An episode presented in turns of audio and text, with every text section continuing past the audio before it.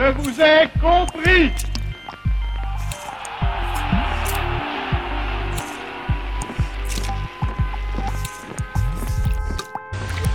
C'est l'histoire Portrait. Je m'appelle Simon et avec Tiffany, nous allons vous présenter une personnalité historique. Accrochez vos ceintures pendant les raccourcis et bonne écoute. Je suis prêt à rencontrer mon créateur.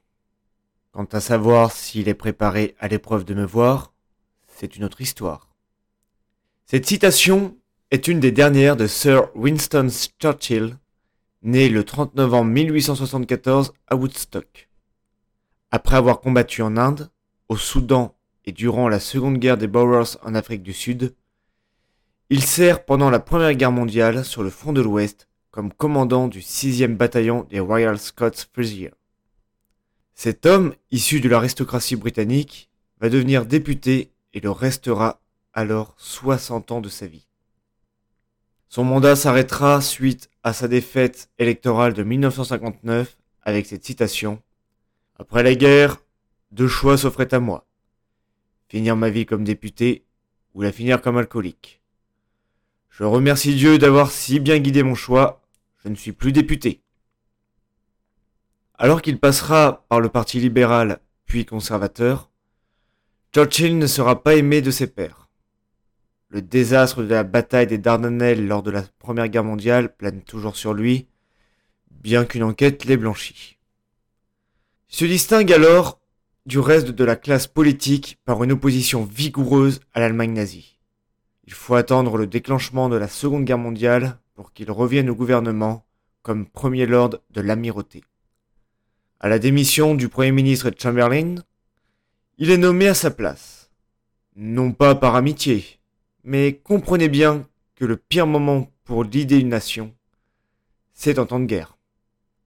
Il a alors 65 ans et refuse catégoriquement de déposer les armes et une quelconque paix avec Hitler. Winston est alors une des rares personnes à comprendre à l'époque qu'il était vain d'essayer d'apaiser le fureur du Reich.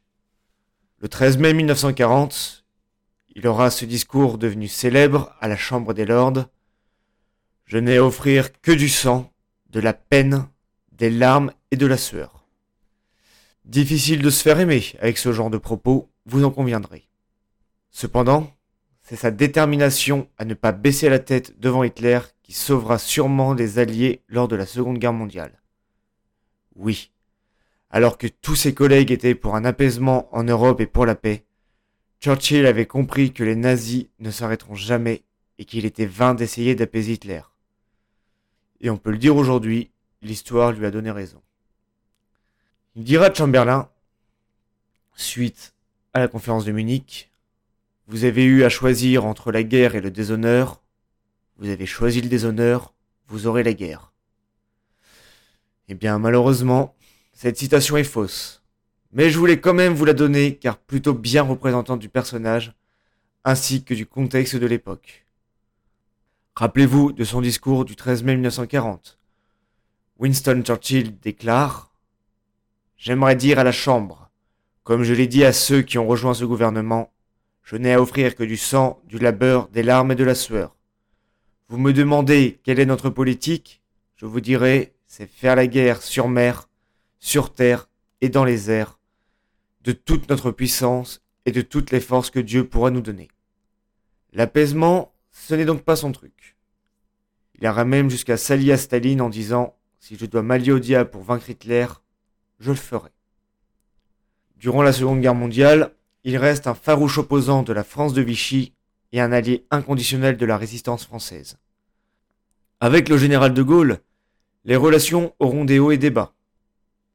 Mettez deux lions dans une même cage, même s'ils s'admirent l'un l'autre, ben, on n'est pas à l'abri de coups de griffe.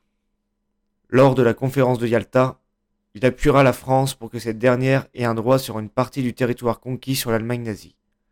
Un moyen pour lui de reconnaître la France de la résistance? Dirais plutôt un moyen d'avoir un allié de poids sur le continent face au nouveau géant de l'Est, l'URSS de Staline. À la fin de sa vie politique, Churchill sombre dans la dépression.